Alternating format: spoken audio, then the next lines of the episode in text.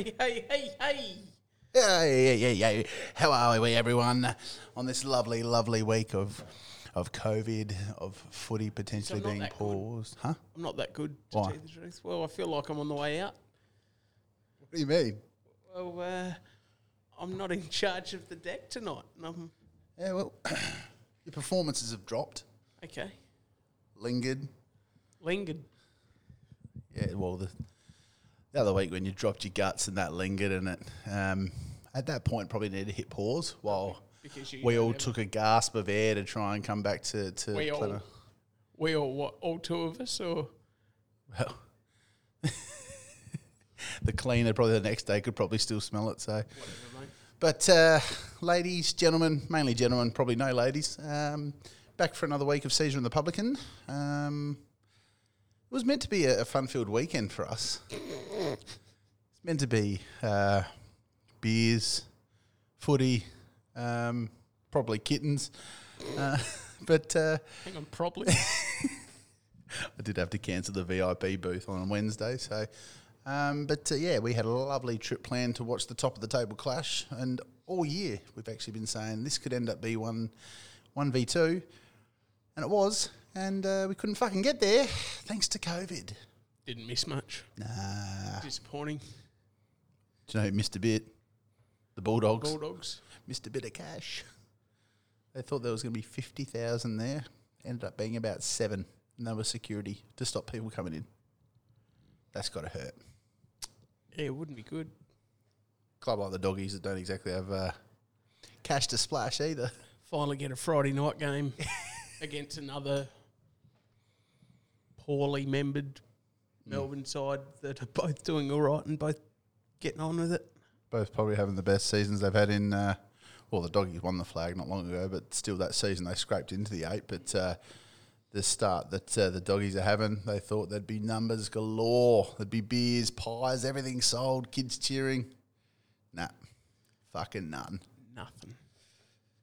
Well, it's uh, escalated quickly because I reckon the last time, uh, the last podcast we recorded was just before Melbourne were actually coming here, and uh, they got done by the Crows. Never in doubt. Never in doubt, as Danny said. Um, and that night, we're out on the beers, having a good night, and no more than 24 hours later, there was that one case that popped up, and we immediately went, "Ooh, hope this doesn't derail our weekend." This isn't great timing. Not only did it derail the weekend, the entire state is in lockdown. That's how quickly it changes. So, D's went from having a huge win in front of a, a good crowd at the uh, sorry, a big loss, a big shock loss, to then having the biggest win they've had in a long. Just shut up. the biggest win they've had in a very long time in front of fucking no one. So yeah, changes really quick. But the talk this week is about what the fuck they're going to do with uh, with Victoria because you've got half half the league are in one state. They can't get out unless it's in uh, New South Wales Aren't or some of them out though? huh? Aren't some of them still in New South Wales? Yeah, Richmond's based right now in Bondi, I think. Yeah. Um, how long they're going to be there? That's the big question. And uh, 360, I reckon, spoke to Riewoldt about it, um, and he said, "At this point, I'm leaning at uh, no, I won't be hubbing." And fuck the backlash he copped on social media. Um, not shocked because, like you said, only the uh, only the dickwits with the voice start saying talking about money. Oh, well, you're getting paid. Do what you like. Well, Yeah. it ain't about that. That's the contracts that they signed weren't for that, and um, it shouldn't be about money. Um, the um, the message that the AFL CEO sent through to the players last night seemed fairly resolute that hubbing was the last alternative. utter last resort. But- yeah. But uh, and I, but I still think it won't won't even happen. Well, they talked about if they have to, they'll just do a pause. So they try and get these games out this weekend, um, which is the first week of the buys, and then Why don't they, why wouldn't they just try and even have this week off and Or they could have said, why don't we get all the teams out for one week, Yeah. play the other games. So the teams that are having a buy, you're not having a buy now. You'll get your buy in another week or so. And let's just get out of there, get a couple of games out, and then have your buy while everything's starting to die off or, or starting to come out of restrictions. And then you go back to when you can have crowds. What do you reckon the chances are of Victoria having crowds again this year, though? Within the next month, I'd- say within the next four weeks. Well, they won't have crowds within the next month. Nah. There will not be a person in Victoria going to the footy in That- they would have to have two weeks of no community transmission. You would have thought before they even entertained a crowd of any sort, let alone blockbuster crowds. you know, at least they've come to their senses and said the regional lockdown is it midnight tonight or midnight tomorrow night? So that's being lifted or Yeah. eased or Yeah, is but but the restrictions in place in regional centres is ridiculous. oh yeah. Like Well, you look at those border communities. Um, they're the ones getting hammered again because SA has obviously done that hard lock on the Victorian border completely, courtesy of those two little slags that hitchhiked across the border. Um, yeah, I don't think it was anything to do with them. It would have happened anyway. No, they shut it straight after them. Because they don't know what the fuck they're doing. But uh, they've done that. They've locked it. Um, It's only Gladys that hasn't shut a border though. um, yeah, who would have thought the uh, You know, Mel- Melbourne Brisbane this week should have been tomorrow night. hmm, Uh, tomorrow night? No, Friday night Friday night? should have been. Um, that should be at the Gabba. And people listening to tomorrow it will be tomorrow night. So Or people listening after that. Great game last night. yeah, But that should have been at the Gabba. Brisbane home game. Melbourne were almost no, it's a Melbourne home game. yeah, but but it could have just been a Melbourne home game at the Gabba. At least it would have been a great crowd there. Yeah. Well, there's uh, Mel- Melbourne had, uh, or no, Max is the captain. and He doesn't make business decisions on. I don't think Melbourne would have wanted to be the Gabba because that's a fair fucking uh, Well, Max advantage to the other team. Maxi Gawn said in an interview, "We're more as a playing group. We're happy to play at the Gabba because they just want to play. In, They just want to play. they, they don't want it. They don't want it the same as last week with no no one in the crowd. Didn't fucking hurt them. Ah, correct. They uh, Clearly, the doggies uh, weren't good with it though. they came out and uh, Kane Cornes came out and said the best coaching performance by Simon Goodwin. This is the same Kane Cornes that wanted his head last year, so it's interesting that uh, he's even won over the the, uh, the volcano. So Kane wanted his head. I thought it was only the Melbourne president that wanted his head. well, Oh, sorry, sorry, ex Melbourne president. um, interesting enough, I met the new Melbourne president uh, not last week, week before. What's he like? To she and Kate Roffey, Oh, great woman. It's it's probably the first time I've been intimidated by a woman. I mean that very uh, like a power figure. I was like, oh shit, this woman's very important. I better say hello. And uh, my girls, we snuck into the rooms, and uh, she said to him, "Is it a tough day today, having to pick the Crows or Melbourne? Who are you going for? Are you Crows supporters?" And Grace and Ivy said, "Oh yeah, today we're Melbourne supporters." Elsie looks up at her and goes, "I'm a Port supporter." I'm off her. And she goes, "Oh, that's a bit, that's a bit strange." She said, "My friend Mila goes for Port," and she's like, "Oh, does she?" Yeah, her uncle plays for Port, so obviously I had to explain who Mila was, and I think uh, they thought that was quite hilarious. But this is the president of a footy club was getting down on my kids' level and talking to them as most normal people do. You Wouldn't see that from probably uh, the previous president or uh, anyone of that nature. So off to a good start to me. It's the only president I've met, so That's not true. apart from Eddie McGuire telling us to lift. get out of his elevator. but no, the uh, the D's uh, rolled through the Bulldogs like a hot knife through butter. So the no crowd wasn't exactly a factor, but uh, there's going to be a crowd at. Or Uh, wasn't a factor for the D's. wasn't a factor for the D's. Might have been for the Bulldogs. But uh, speaking of crowds, and like you said, if they moved that to the Gabba, it could have been packed and yada yada yada. They're moving the Dreamtime game to Perth, and fuck me, Sold haven't out. haven't the Perth folk the spoken uh, spoken in their numbers? They've just gone, yeah, we'll buy every ticket in a couple of hours. Was it within hours it sold out? Uh, Or just well, it today? sold out today, but there was there was some tickets sold yesterday. So Fifty thousand in a game, a neutral game on the other side of the country, just shows. more than fifty, isn't it? I think it's 50, 52, 53 maybe. But doesn't that just show how um, how big this Dreamtime game's probably become? I went to one at the G, um, Essendon Richmond, oh, a long time ago when Dustin uh, Dustin uh, Fletcher kicked a torp on the run from about eighty metres, runs through the middle, That was and the crowd just in out in unison. Even the Richmond supporters, oh, like, it was massive. But um, before the game, when they did all the, uh, did all, for the Perth Stadium, Optus Stadium. So they've sold that out sixty thousand for a Richmond Essendon game in Perth. Do you know who? It's Jared, uh, not Jared, Gil McLachlan would have a stiffy looking at that. He's thinking, fuck. He'd, re- he'd be reasonably happy. He'd be- not not mo- not much else has gone right in the last fourteen days for him. would so- they have got 80,000 at the G? Or would they have got 60, 65 at the G?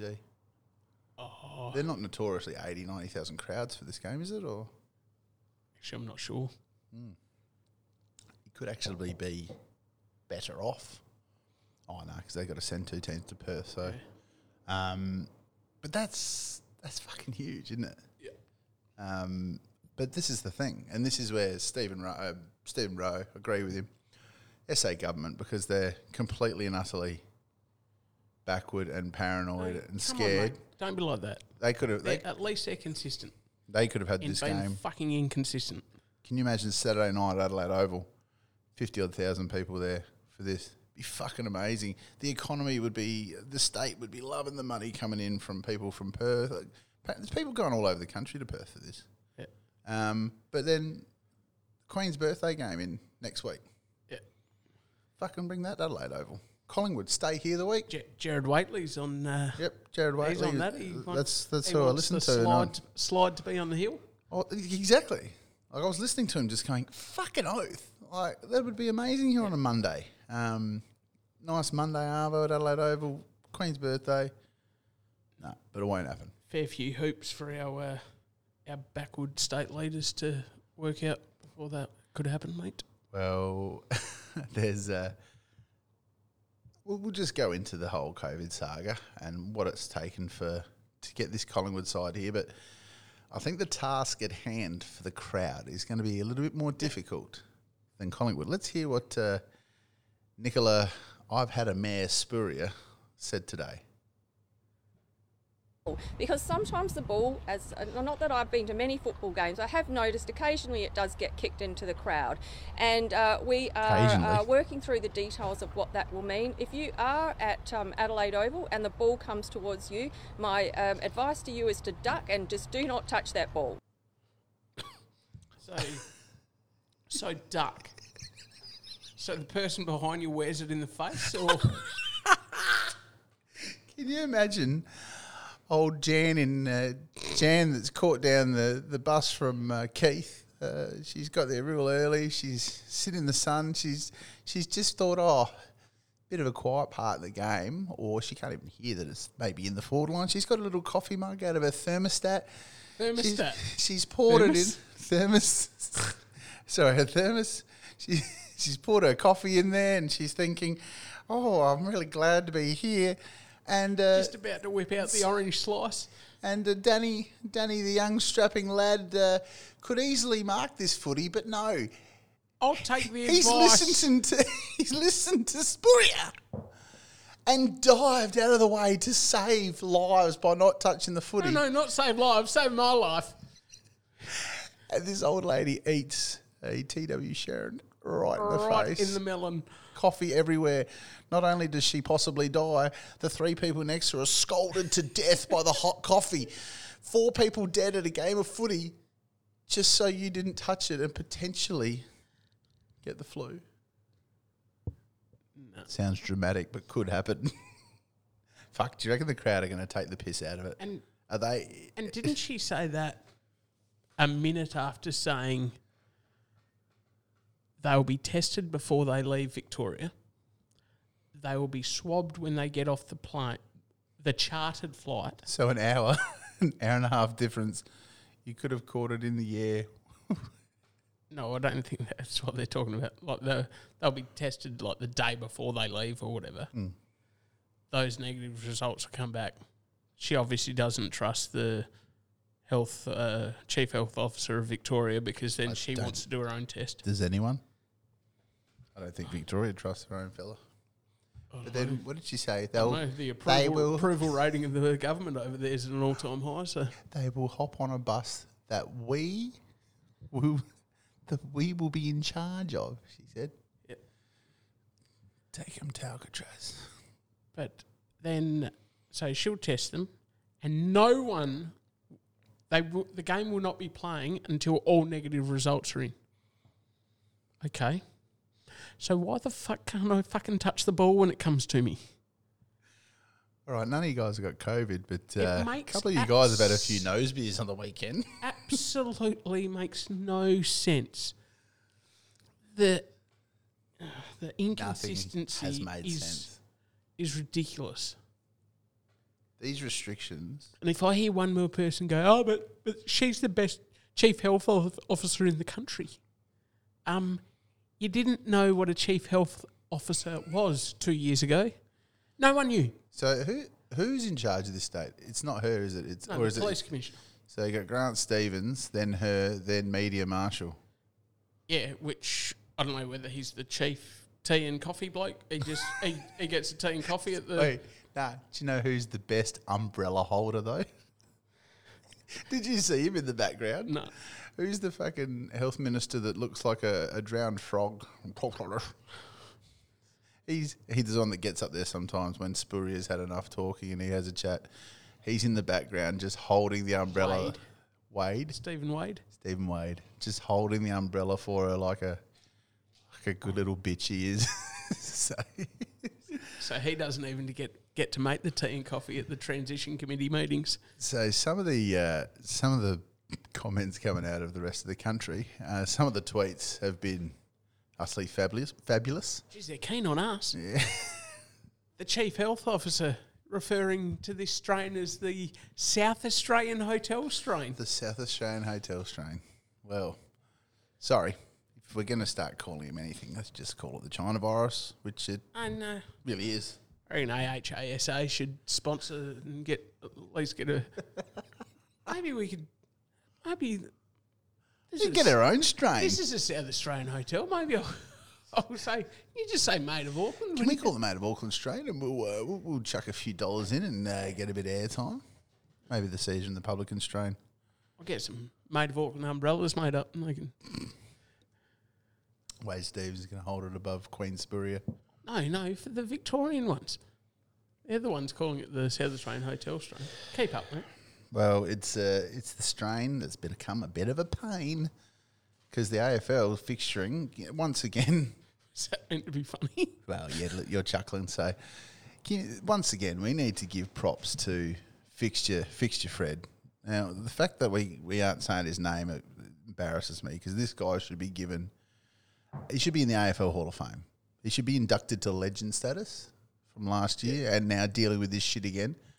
Because now he's got one state where he's. Can you imagine all the discussions he's had to be in with like Gill and Adelaide this week and Adelaide want to make sure that you, you've got the correct amount of Sidchrome spanners in your tool chest before you get on the plane as well. And Now, what what was your view on? There was a few ringing up the wireless, not happy, Wireless? with, not happy with uh, Collingwood being allowed in, and so unfair because this hasn't happened and that hasn't happened. well, me I, personally, I also think it's unfair, but the border shouldn't be shut. exactly. Um, there's people That's where it's unfair. they've negotiated that Collingwood can come in, um, but Coming there in to is play a game and then fucking off straight away. yeah, um, and supposedly, but this is the problem. Like you said, the border shouldn't be shut. Melbourne shouldn't be in lockdown. It's uh, people say to me, "Well, what's your alternative?" Not well, only shouldn't be in lockdown, announced today there's another seven day lockdown. And we're getting a bit off topic of sport, but uh, I can tell you right now, there is businesses that will be dead overnight tonight just by the news that they'll, they'll go right. We're, we're going to close our doors now. We don't bother opening next week. We're in two weeks because your city cafes, your hospitality industry, anyone that's got a business that relies on selling a product, people coming in to get that product um, or a service, they're fucking dead because the government's not paying any JobKeeper. There's no money coming into these businesses, and they're just supposed to sit there and, and, and fucking eat shit and just wait till you say go. Please give me a spell. Hmm. Absolutely disgusting. Preaching um, to the converted, mate. Oh, mate, it's. I caught flack saying, "Oh, these lockdowns are killing businesses and essentially killing people because they are. People's livelihoods are fucked. People's. You don't know how many people are fucking offing themselves right now from all this shit. So, yeah, lockdowns. uh, They've been the epidemiologists of the world are saying lockdowns are uh, not the way to go. Look at New York. Oh, what would they know? What what did they have? Eighteen thousand there at uh, the Garden. 16. Actually, I've got it right here. They had seven hundred and eighty-five cases. And 57 deaths. Fifty-seven deaths. Keep talking because it'll take me a while to Well, find it. the vaccine is uh, is key to this, and I think uh, England is proving that. Even though they're still getting two thousand cases a day, today's the first day they've had no deaths, and they've only had about I think ten in the last six or seven days, and that's because most people are starting to get vaccinated, so that it becomes just a normal flu, and it's not a flu that's going to kill you. Therefore, if people get it, we just fucking can ride it out and not die. So it was the day before the Victorian announcement of the seven day lockdown, which Mm. is now at least 14. We should probably go to twenty-one. And that announcement was on the back of 25 or 6 cases in 10 days or something, I think. Yep. Uh, so the same day, New York City had 767 cases. That's New York City, so the actual Yeah, so the CBD fi- the five, no, the five boroughs. boroughs. Yep. And they had 53 deaths Are they in lockdown? in a day. Uh, they're in lockdown now. Yeah. Oh, sorry. I was talking about the 53 that died. sorry. Sorry. It's not funny, mate. I thought it was funny. Because if you don't laugh at this shit, you cry. So. And Um, and they had a they had an NBA playoff game. Yep, there was 16,254 people at Madison Square Garden. Their maximum capacity is 19,763. So they're all we're going to get COVID and going to die, aren't they? Yep. Yeah. And that's and like Melbourne's population is two thirds that of New York. Two thirds, So it's ballparkish. kind of on par. Oh well, it is. It has been. It has been. Anyway, this is fucking depression. it's it's been good not having Chairman Dan front and center because And now, we- now, can't, they've- can't get off now his bed. Now they've just got some other fuckwit making fucked up decisions. Well, let's let's get back to something that was fucking phenomenal on the weekend, and that was one of the greatest fucking marks Oh. I've ever seen. And the reason why it's one of the greatest ever is the courage and people Courage. Cowardly, I heard. go back and watch it. He starts off in the middle. Yeah. So when there's the scrimmage in the middle, he's trying to get a handball, and then he realizes we're going to win this footy I'm going. and he's on his bike. And then you see him from the other direction. He actually didn't look where the ball was landing once. He, when he first took off from the centre, he kind of knew the zone and he had his head in the sky the whole time. And then he runs back, he jumps, gets hang time and twists and takes it. the, the twist while he was up is, was the It's it's got to be top three greatest. Maybe we'll do a top five next There- week of our there was- marks. there was one Richmond bloke wasn't happy with it though. Who? Joel. Because he was Absolutely filthy. he was getting a bit of hang time as it was coming in. He's thinking it's Chol time, Yeah. but uh, nah, Riewoldt. Absolute ripper. Once he marked that, I was like, oh, Crows are whatever momentum Crows had. I think they were down by eight points. Then they were fucking charging home. And when he took that mark, I was like, ah, came over. Not coming back from this. And then I think he had three goals after that. So probably hands down performance of the round. I know there was other players that had huge games, but he's kicked five, taken mark of the century. Fucking Mark of the century. it's 2021, so name a better one in this century. And for all those uh, that were saying that uh, that uh, now I've forgotten his name, bloke that broke his wrist at Velvet Revolver. Shai Bolton. He, uh, for all those that were saying that was mark of the year, well, He didn't Not- even get mark of the round, so, so not not even Richmond's mark of the year.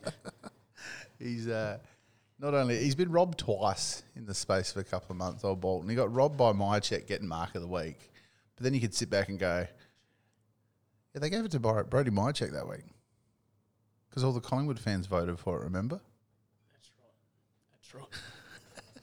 so he's he's lost that And week. it wasn't a bad mark, but Mihocek's was pretty good. yeah. But um, yeah, Riewoldt was absolutely sensational. But the top five, uh, maybe we'll do top five of our greatest marks next week because some I've got there are my top five are the best ever. Probably weren't even the top ten. Like Brett Burton's, they didn't have in the. They did the on AFL.com this week top ten best marks. Like you vote the order. Birdman standing on top of Cruz's fucking head, not even in it. Flabbergasted by it. that was an extraordinary mark. It's huge. It's absolutely massive. Biggest pack I've ever seen. So maybe we'll just jump into our top five this week then. Okay. So this week, ladies and gentlemen, um, in uh, in recognition of uh, Indigenous round, sorry, Sir Doug Nicholls. Sir Doug Nicholls round, um, we're going to go our top five. The Sir Doug Nicholls top five. The Sir, the Sir Nicholls, Sir Doug Nicholls, fuck me drunk, top five Indigenous players. Now, I copped a bit of fucking heat, and yeah, I'll take it. so it. you fucking should. I'll fucking take it. As I- a disgrace. Yeah, I uh, I will do my revised top five forwards another time, not tonight. But I think I, I think I'll have to put plug Pluggy. He might sneak in there. Only the goat full, goat full forward that I grew up saying was my favourite player of all time. I didn't have him in there. Honourable mention. Couldn't believe it. Well, who wants to? Here, let's rock paper scissors again. Who's going to go this week? Ready? Just best of three, or just go Just go. one, two, three. Fucking. You can go first. Even though I won the toss. Didn't I have to go first last time? Yeah, but I won the toss. So All right. so We'll start off with the honourable mentions. So uh, honourable mentions, and once again, I might get the might get everyone fucking going off again. But uh, Michael Long is an honourable mention. Yes, I don't have him in my top five. No, I don't give a fuck what you think. Bit overrated. 190 games, 143 goals for the Bombers. Uh, it's just a normal fucking Yeah. player these days. So Michael Long, honourable mention. His '93 grand final was electric. Yep. I'll give him that. That was brilliant. Um, pulled the wool over an umpy's eyes. Um, Stephen Silvagni still to this day um, is sick of being asked about it, but will still say, "I fucking still, touched it." Still lies about him touching it. Still lies through his teeth saying he touched it. You fucking did not, sauce. anyway, another fella I've got is my mention, and it's only because I never watched him. Um, he wasn't. Uh, he never played when I was a kid, but my father and my friends' fathers often talk about him, and he was Sammy Newman's. What the player that Sammy Newman says is the greatest player he's ever seen, Polly Farmer. And maybe if I watched him and I could see it, I'd probably have him in my top five, but uh, I couldn't. But uh, from stats, stories, and everything, Polly Farmer. My other mention, I would have loved to have had him in there, was uh, the absolute wrecking ball himself, Byron Pickett. If he wasn't kicking goals, he was killing fellow opponents. And some of those hits, that one against, uh, who's the Hawthorn player that he murdered when he was at North Melbourne? Crummel. Crummel. Like, Bren, Brendan Crummel. essentially ended his career. He was fucked for the rest of the year with concussion. And he didn't really do much after that. Byron Pickett ran through him like uh, like a uh, hot curry through someone's intestines. He just absolutely murdered him. And uh, Byron Pickett rounds out my mentions. Number five, a fella by uh, by the name of uh, Gavin Wanganeen comes in at number five for me. Uh, he's a Brownlow medalist at a very young age. Was a part of the Baby Bombers. Not only that, he then uh, had a very good career there, but came to Port Adelaide, Port Adelaide as a founding. Uh, he was a founding member, wasn't he, of their original side? Inaugural captain. Inaugural captain. There you go. So lucky that you're a Rain man and you know fucking everything about everything. But uh, Wanganeen came over, was a huge part of them winning that premiership. Fabulous on the day. Some say could have got the uh, the Norm Smith that day, but didn't. Uh, but Gavin Wanganeen comes in at mine, number five. Number four is uh, an Indigenous fella from the West. Don't think he's actually born in the West, but I'm going to say from the West because that's where he's played. West Coast, Peter Matera. Absolutely phenomenal player. One on Norm Smith. Superstar over there. Goals, goals, goals. I reckon there was a. Did, did he kick in that 92 grand final? Kick five goals for the middle? Not sure, but I know one of the ones that he kicked was an absolute belter on the run. On the run from about Yep. 60 Yep. as he was like floating off. Absolute. But Matera, I, I, as a kid, obviously growing up watching him, uh, it was more of his end of his career that I was obviously seeing. Um, but it was absolutely electrifying. A real natural wingman. 253 games, 217 goals. It's obviously in your top five then. Incorrect. Oh shit! Anyway, let's move on to the ones of my generation. Uh, number three um, could have made the top five of the forwards, uh, but didn't. Got to mention, but uh, the big Bud Ward, Lance Franklin, comes in at my number three. Uh, there's no Indigenous player that has really been a, a massive influence solidly as a big, huge gun forward as uh, as Franklin has.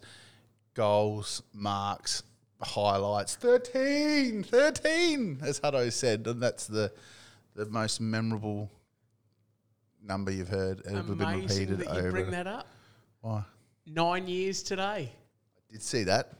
Hutto. That Every- was that was the what I was going to play. Oh, was it? Anytime you hear that number 13, I loved it. Even if it's like in bingo, like 13, you're like, 13. 13. And you can thank that to, for Hutto, but for Buddy Franklin. But a, a phenomenal player. He's done it at both clubs. The only thing that probably hasn't, uh, it was the last bit that he wanted to do would be win a flag at Sydney. I Don't think he's going to do that, but he's still got another couple of years on that monster deal. Closing in on the thousand goals. There won't be another player for a long time that'll kick a thousand, let alone get up into the top five. So Buddy Franklin is my number three. Number two. This was hard for me, separating one and two. Uh, number two for me is one of my favourite players of all time, Andrew McLeod. What more can we say? Uh, Uh, sorry, what number? Two. number two. Okay. So Andrew McLeod comes in at number two. This was a guy that um, was traded for for Chris Groom Correct. um, for Andrew McLeod, and um, I believe one night we Thank were you, Jared Nation. we were with Chris Groom um, after one of Simon's birthdays at down the bay, and uh, after we've had quite a few drinks, Simon made a speech and thanked Groomy for helping him deliver two premierships because we got Andrew McLeod. And you got a feel for the fella; he's probably copped it. But Andrew McLeod, what more can you say? That first game against Hawthorn, where he was in that pocket and he just kept tapping the wet. tapping in the wet and kicked the goal to win the game um, from his blistering pace out that the wasn't middle. his first game. That one. I think it was. Really? I'll look it up. Is it the first or second? Yeah, right. Might have been his first. I thought it was just the first one that he grabbed by the scruff of the neck and, And I went, think fuck this, I'm winning To think Freo fucking gave him away. and I say gave him away because they didn't fucking trade. They, that trade doesn't qualify almost. They've given oh. away the Crows' best ever player. You wear purple every fortnight. You got no self-respect. So So yeah, the, the games, the goals, the highlights. My favourite highlight was that one against Collingwood on that Monday night game where he kicked that goal from the boundary on the opposite foot. And I think the celebration's what made it even better. But watching McLeod growing up, oh mate, there's there's I don't think there has been or will be for a bit an Indigenous player like him that could just glide across and was glide. and the fella from he didn't just have Darwin? like 20 positives. He'd get 38 of them. That'd all be fucking elite. Like, wouldn't miss a target, kick those goals on the run. McLeod, number two. Yep. This leaves my number one, who I think, I really don't think there's a doubt that he's number one. And you'll probably argue that, and everyone will. Dual Brownlow medalist, almost won three Brownlows. I think he just missed out on a third. Um, he came in as a ruckman, then he was a forward, and then he was an elite midfielder who could run all day, grab the footy, so hard to tackle, and would just have so much possession of the footy. And that my number one is Adam Goodes, the controversial Adam Goodes, and you say controversial only because of how his career ended, but as a footballer was nothing short of phenomenal. Not just the best Indigenous player, one of the top players of all time, Adam Goodes, my number one by a fucking country mile in my eyes. Your turn, motherfucker. Now, hang on. Can you just go quickly five, four, three, two, one? Because half of that I wasn't listening to. Wanganeen at five. Yep. Four, Matera. Yep. Three, Buddy Franklin.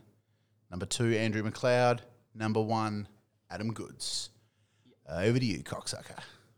Okay. All right. First of all, honourable mentions to Peter Matera, Michael Long, and Nicky Winmar. Winmar. Yeah. Nicky Winmar, uh, you'd remember from our last top five. Big plug of Lockett, who you failed to put it in your top five. Oh, mate, mate, Timmy, stop dwelling on the past for once. He played 11 seasons uh, for St Kilda, plug a Lockett. What are we talking about? Fucking Lockett? No, he, he, to- he topped the goal kicking 10 times in those 11 seasons. The one, the one year that he missed, Nicky Winmar was top goal kicker for, Was Lockett injured? I, th- I think so. Is that when he broke his leg? Yeah. He threw the crutches at the reporter? Know who that reporter was? Uh, Eddie McGuire? Correct. I it was. All right, so they're Plugger my, would still smash him. they're my honourable mentions. Bit stiff to miss out. Quality players. Uh, also, special mentions. Oh, hold on, hold on. We've got no. honourable and special mentions. No, You're just naming everyone A tonight. No, I'm not. Fuck me. But the best, best WAFL Indigenous player never to play in the VFL or AFL, Stephen Michael, and the best SANFL Indigenous player never to play in the AFL, Cantilla? Michael Graham, who were both members of the Indigenous team of the century. So they were just special mentions. That team was named in 2005, by the way. yeah. And they'd still be in it today if they named another one today. So, hmm. yeah, they would. Nah. Yeah, they would. Now, also mentions for older blokes that I never saw play, I but just mentioned two of them. no, I saw both of them play. I forgot you're 75. No, No, but they were blokes that didn't play VFL, AFL football. So, uh, Polly Farmer, Barry Cable, and Maurice Rioli, I didn't consider in my top five. Yeah. All right, my number Let's five. get on to it, eh? My number five. Let's not tell us who you didn't have and tell us who you do Who- have. who is currently number five in the AFL games record holdings, Silk. Silk, because you don't play that many games for two sides and and not be worth a top five. Now, is this this this is the same Silk, Shaun Burgoyne, that Port Adelaide said might have a year or two left in him? Has And gone on to play about 250 games for Hawthorn. And three time premiership player for Hawthorn. Four time oh, premiership Oh, we need one of those bam bam things. Mate, do we have one? I actually didn't think we had that. Keep going, sir. Number four. I believe this bloke was in your top five. It was probably a bit high on your list, but Andrew Bungie McLeod. Too high. How is number two too high? Well, I've got him at number four, so it's so two's obviously higher than four, is it not? I don't think anyone would agree with you on that one. Well, Bungie's top two in everyone's top okay, two. okay. Um, now this one, I'm sure you'll criticise me for this. You're not going to tell you don't have any stats of McLeod. I thought you'd come armed with Well, your stats. you've, you've you took up 20 minutes talking about Bunge, so so I don't need to talk about him. I didn't even actually say dual Norm Smith medalist, blah, blah, blah, blah, blah, Rob Liver Brownlow. Uh, 340 games, 275 goals. Did Macca play 340 games? 340. Fuck. Forget how many. Um, my number three, I can't remember whether this bloke was in year five or or he was an honourable mention. because, like I said, I should repeat it, but I didn't listen then either. Um, but Gavin Wanganeen. He was my number five, you dickwit. Oh, was he? thought Matera was your number five. Nope. Um, yeah, so 300 games, 201 goals for Rubbers Wanganeen. He, uh, His lad's part of the um, Bombers fathers program they've got there where they all go train. yeah, right. It was him, Love It Murray's son, Hird's son, so, and uh, Mercedes. oh, Nah, there's one I'm forgetting. But uh, they all look pretty good. Um, obviously, the, like I said, a baby bomber, Brownlow medalist in that year. I think as a 20 year old was also voted in the AFL Players Association most courageous. How old was he when he won that Brownlow? Was he 20. 20? Yeah. Is that the youngest? Is he the youngest Brownlow medalist? Apart from the wartime people, which really. I'm not sure. We'll look at that up. Continue, sir.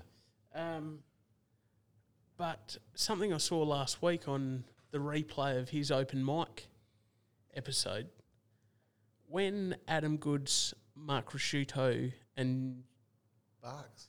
Bucks tied for the Brownlow, Wanganeen rates that as his best season. Shit. He came fourth in the Brownlow medal that year By how many votes? by one vote. Fuck. So it could have been a four way tie. So he missed the Brownlow, came fourth, but missed the Brownlow by a vote. Before you go on, I've got a funny story about that Brownlow. At the time, my younger brother Tommy wasn't old enough to gamble. Um, I reckon I we'd gone to the Tonsley and he'd got on Ricciuto to win the Brownlow. And when he went to get his money, he was arguing, saying, Hold on, where's the rest of my money? And they were like, Well, no, it's, it's a three way tie, you're getting a third. And he, he was filthy at it. And I was like, Mate, shut the fuck up. you're not, you're 16. Don't argue it. So if it, he would have been real filthy if, if Wanganeen slipped in there because he would have got a quarter of his money. Um, my number two, a two club player, Buddy Franklin. Interesting.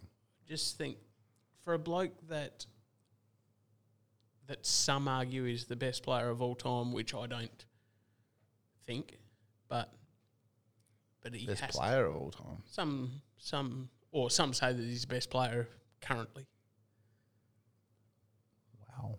which I don't believe that's correct, but Wouldn't have thought. but he's in that argument, I reckon. So he's my number two, Are we agreeing on our number one? and my number one is a bloke who, funnily enough, I don't like. but unlike the rest of the people that don't like him, I never liked him because he should have never won Norwich Rising Star and stolen it from Brett Burton. that was when I started hating him. Why? He was the best junior that year, wasn't he? Uh, incorrect. Birdman was best uh, best player that year by a fucking country mile. Oh, I love our bias.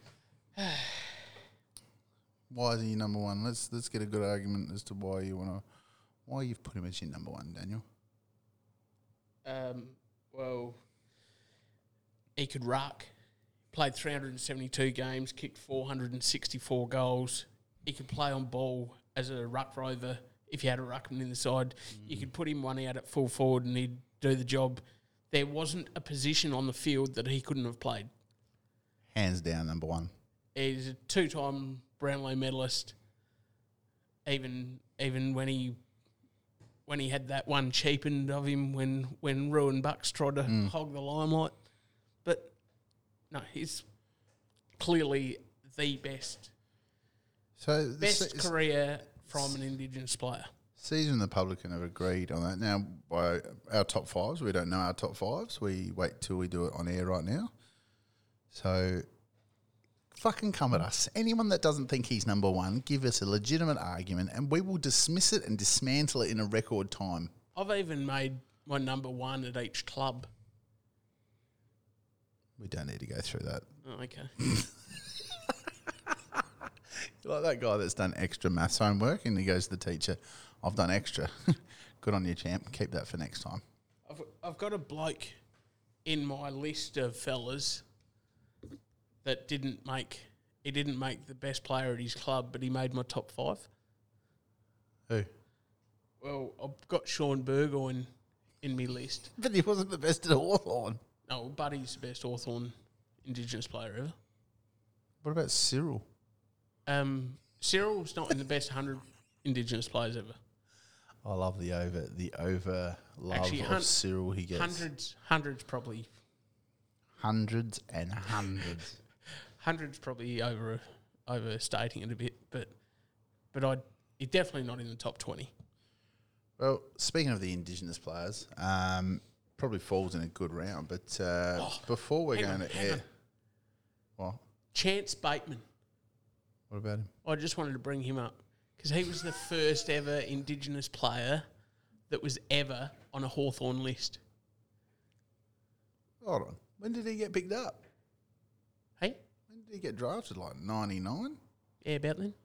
So they didn't have an Indigenous player on their list before then. That's what I've been told. Fuck. Pretty underrated Chance Bateman too. Yeah, he's good. Yeah. It's good. He was good. He wasn't. Now shut up. That, le- that uh, like I was saying, uh, the Indigenous round, Sir. I'm insulting him. Doug Nicholls. Sir Doug Nicholls. So I keep saying Charles Nichols. Sir Doug Nicholls round. Um, quite fitting the, the NT tonight as we go to air on this uh, Wednesday night um, has announced that they are launching a bid for a team in the AFL. Saw that. So everyone, did you hear that? That whistle that I just did. No, the, the you know when you drink some water and your throat does like a Was that me or you? yeah, one of us. but uh, tonight, Northern Territory are putting a bid in. Um, what how they put a bid in, I don't know. Whether there's an actual slot that the AFL have opened up, but, but you wouldn't think that they're launching a bid for a team if there isn't an opportunity for it that's been put in front of them. There was talk that the Gold Coast were going to get moved there. I was hearing rumblings from people saying it was going to be the oh, what are they going to call them? The Darwin Sons. No, no, no, but something like that. Um, like the NT Suns or um, something along those lines. I think they were going to have the Suns in it, but um, th- that's what the plan was to move Gold Coast there. Now maybe that, That might be the original. Will not happen. The AFL will it'll eventually come down to dollars and cents. Then we'll go, well, where are they going to survive more? Gold Coast or up in Darwin? They've moved clubs before. Let's Have they? well, South Melbourne went to Sydney, didn't they? Yeah, they did. Yeah, so fuck off. Um, yeah, so as we go tonight, NT When, when And was that? eighties, late seventies. Fucking long time ago. Um, but yeah, NT to have a team that'd be huge. But off the back of that, there's a little little island out at the bottom of Australia going, "What about me?" yeah, but they can put in a bid as well. That's the thing, though. There's, there's, if they wanted a team there and they could do just the NT, go, we're just putting a 'cause bid. you're putting your hand up and saying we want a team. I mean, you're getting one. No. like I'm saying, they wouldn't be announcing that they're doing a bid unless there is an opportunity to maybe come in. Maybe they're going to do a 20 team comp. Fucking, I'd love a 20 team comp. Play everyone once. There's your 20 games. It would make it the most even football season we've had in a long time. It's interesting. So 19 game season, you cocksucker. you have to do that, don't you? Well, I'm sorry. Anyway, back to that. Um, I think if Tassie got a side in, if Tassie actually got a Hobart or Launceston, whoever they want down there, and had a Ta- team, Tassie. And they would play games at both both cities. they can't call themselves a state Why not? because it's ridiculous. You can't, let's, let's go the South Australian Crows. No, It's got to be a city. Does Pick one and support it. I know fucking Hobart and Launceston hate the fuck out of each other, but come together and support a side. So you But- can't name yourself after an area, not a. You have to name yourself after a. Well, West Coast Eagles. Yeah. Just checking. they should be the Perth Eagles. But um, going back to the actual Tassie discussion, if Tassie were to bring a side into the comp and they actually won that bid and they could say, yeah, we're going to have a side. Yep. When people say, oh, we're going to bring in a, a Western Sydney side or a Gold Coast side and you're going to attract players, the only thing you can attract them with is money, correct? I believe you're correct. Yes.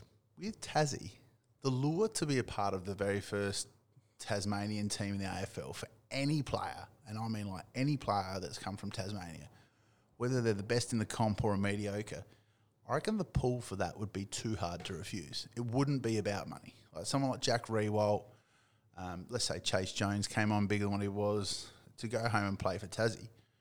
I reckon it would be massive. I reckon they could attract a shitload of homegrown talent and then top them up with, with bulk talent for, with cash to get them over the uh, over the Dutch. Um, Yeah. I reckon a Tassie side would be instantly competitive, unlike the Gold Coast and GWS were. They'd get the same draft concessions that the other two would as well. No, they wouldn't. Yeah, they would. They'd have, Bet you, they have bet, you to. they, bet you they wouldn't. They would have to. Why would they have to? It sets precedent now. You've given it to two clubs. You have to give it to everyone else you bring in. All right. Well, Adelaide didn't get it. Port didn't get it. Oh, Port did more than Adelaide, I suppose. Port got some draft concessions. They didn't get fucking every second pick of the top twenty like GWS. and, Well, Adelaide technically got draft concessions. what do you mean? What do you They mean? got they got a uh, a free dip at the SANFL. Big deal. The fucking VFL had already raided the SANFL by then anyway, so Mm. pillaged most of the good guys. That's another argument though. Yeah, so NT, another one for NT though. If they get a side up there, you get a lot of lot of Darwin products, a lot of Northern Territory products. So the lure to go there and play as a part of that first team there would be huge. So Maybe Cyril would make a comeback. How old is he? He's still like 28, isn't he? 29. He's still very young. Long time retired. You got Cyril, someone like Steven May, who's a, a Northern Territory kid. Yeah. Yeah, you're playing at Melbourne, but in two years' time, NT government and the, the guys building this side come knocking on the door. Be very hard for him not to take it. Any any Northern Territory bloke. So I'm excited for the future of footy if there is going to be any NT or Tassie teams coming in because they will be, I think, instantly competitive compared to the other two flop sides. So If we went to, or if two more teams came in, could they come in in the one season? Whoa, shit. It's been done before. Yeah, I reckon they could. But now, but the you, the problem is you got AFL's propping up how many VFL, um, how many Victorian teams at the moment. Mm. One of them's either got to give. Um, yeah, the future of the AFL would be good, but uh, that could be another. Just for argument's sake, if a third, say if those two teams came in, and doesn't matter whether it was in the one season or whenever, Yeah, and another team was coming in, where where would the next team come from? So you can have a twenty game season. you're a fuckwit. there isn't a th- they're not going to go to twenty one teams. Oh, okay. Well, the VFL, the VFL's 22 teams at the moment, and they're not going to get through all those games now. How's that though? The VFL, um, which is essentially an AFL reserves comp topped up with a couple of VFL sides, uh, because obviously there's only four teams not in that VFL. Oh, who are they? Uh, there's Adelaide, there's Port Adelaide, there's Freo, and West Coast. So time for an AFL reserves comp, I think. Um, more so now than ever, especially with the COVID, um, because you've got semi-professional, semi-half professional people playing the VFL alongside people getting paid seven hundred grand a year, a la Josh Jenkins, to play in their VFL reserve side. Um, if you have an AFL reserves comp, whatever's happening with this COVID now, wouldn't really the VFL wouldn't have stopped. They'd be moving those players where they move the AFL guys. So yeah, more more than now, more than ever. I think we need a reserves comp.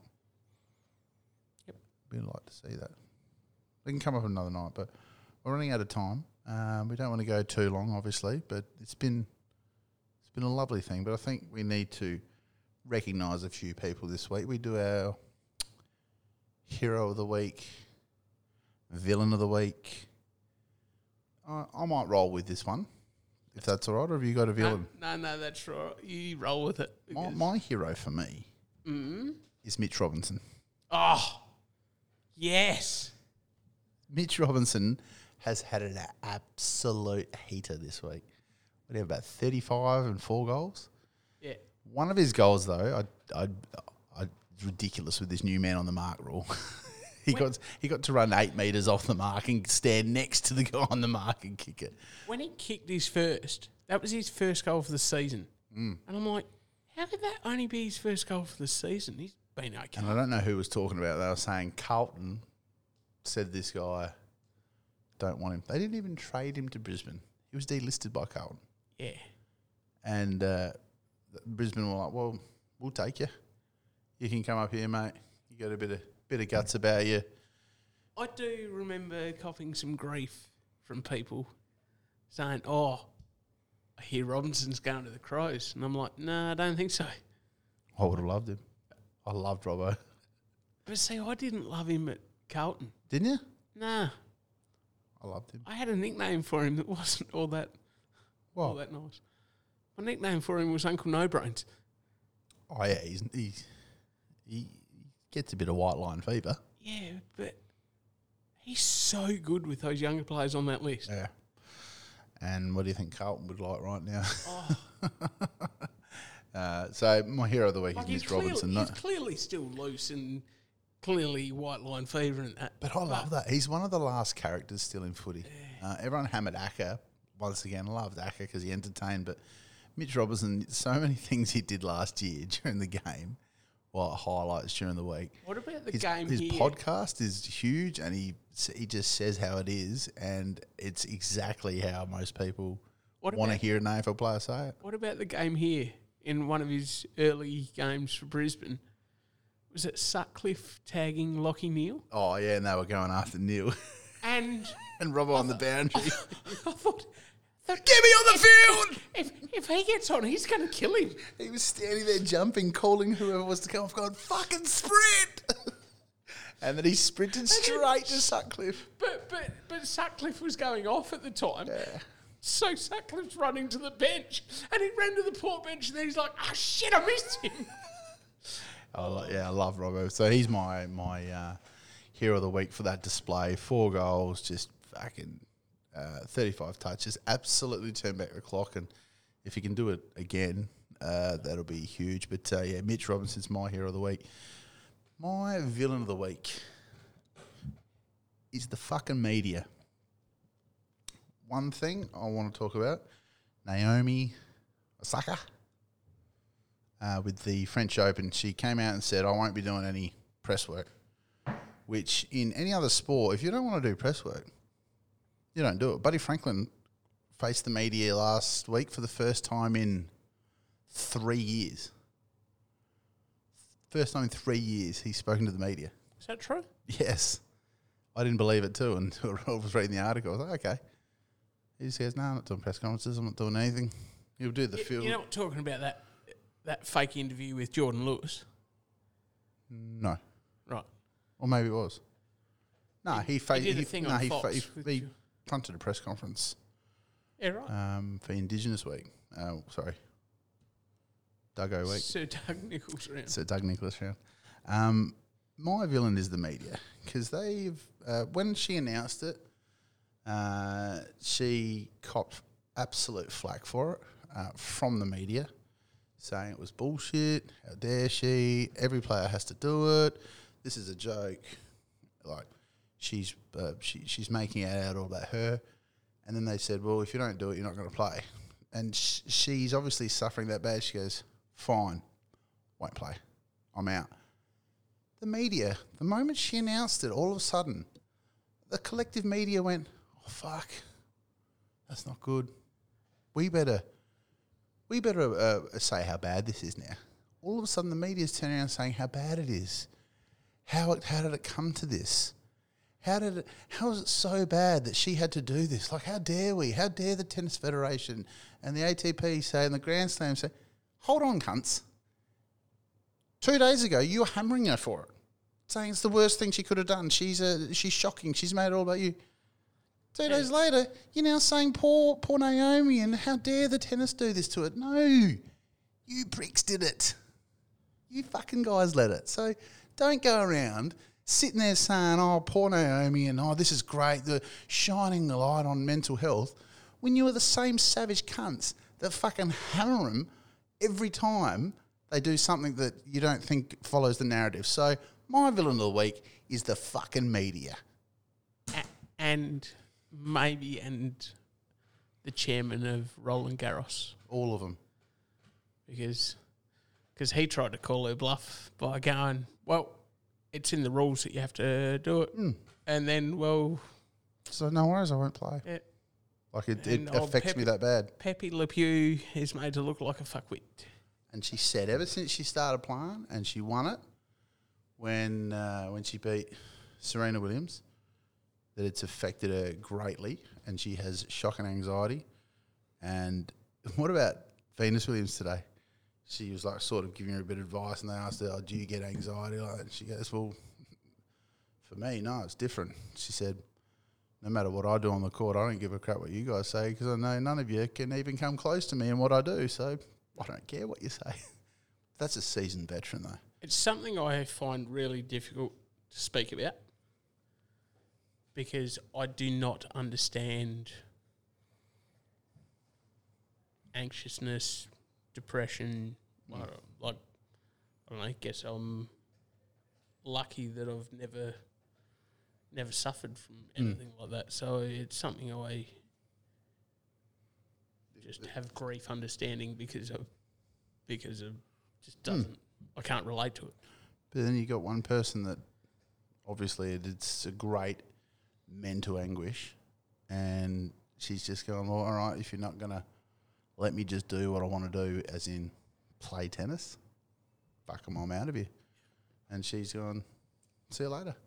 And now the world sport, the the the, the uh, actual uh, sporting fraternity of the world have all said, uh, like, great stand or we're with you, all this stuff. But it's all too late now. She had players going at her when she first uh, announced it, saying, "Oh no, not good by her." Well, she's uh, you're now not going to see the number number two ranked player in the world playing in a Grand Slam. So, yeah. But anyway, hopefully she can uh, address whatever issues she are, and it, it could actually be the one moment which changes the sport in the future because you watch people doing those press conferences, they don't want to be there anyway. Like you've got to give a press conference after every single match, and whether you win or lose, you've got to go out there and talk to them. Um, sometimes you just don't want to. Now they might not have to. So Naomi, you could have changed tennis uh, for And the better. And it's not the only sport that you have to front the uh, media. No, it's not. But it's the only sport where, as an individual, you have to front the media. Right. like as a team, they might say Ronaldo confront the media this week or Messi next week or or anyone. They don't have to though. It's not a part of their after every single game they have to. Yeah, probably the closest thing is senior coaches in the AFL, Yeah. which correct. are, which generally a hell of a lot older than her Mm. and a hell of a lot more media experience And have had a full playing career. generally. And I, I do miss press conferences of blokes like Mick Malthouse. Remember some of Mick's? He would just go after journos that really rubbed him the wrong way. But and but he was a dickhead. He went after the wrong ones. Yeah. Like, like go after the ones that ask us. Look, at least Ross Lyon would go. Really, really. I love Ross That's Lyon. the best question you can ask me. Ross Lyon would just come back with like the the most. he would just come at them with questions about their question and really put them in their box. oh well, guys. Anyway, we, we've probably hit your ceiling of your, your concentration time, but I hope uh, hope you enjoyed it this week. Let's see if we can get some uh, some good games of footy going and and get what do you got, Danny? I was trying to find that Buddy 13 commentary to play. But Maybe we'll just play the clip on the Facebook page and give the fans a bit of uh, a bit of what to. But um, yeah, it's been a, a big fortnight of football. Let's hope we can get a, the rounds out properly. And if we have to have a pause, we'll have a pause, as they say, and restart and get this uh, so far entertaining season of footy back underway. So here's to. Uh, and, con- and congratulations to the blokes that got picked up in the mini draft tonight. Yes. Can't believe it's taken to the end to say this. Ash Johnson, mate, um, if you're listening, congratulations, brother. It's a long, you've come a long way from the guy that uh, tried to take Mark of the Year in the GF and snapped his arm, had photos on the ground of himself while he was having the green whistle coming off the field, uh, to now being picked up by Collingwood. Uh, maybe is there a chance of him playing this week? Spirit probably won't allow it. Yeah, he wouldn't need to pass his test. He wouldn't have, his, wouldn't have enough time to have his tests and pass them. but uh, Ash, well done, mate. Congratulations. And uh, good luck to everyone on the weekend. Hopefully, we can get some good games of footy and get the season rolling. Ooh, ooh.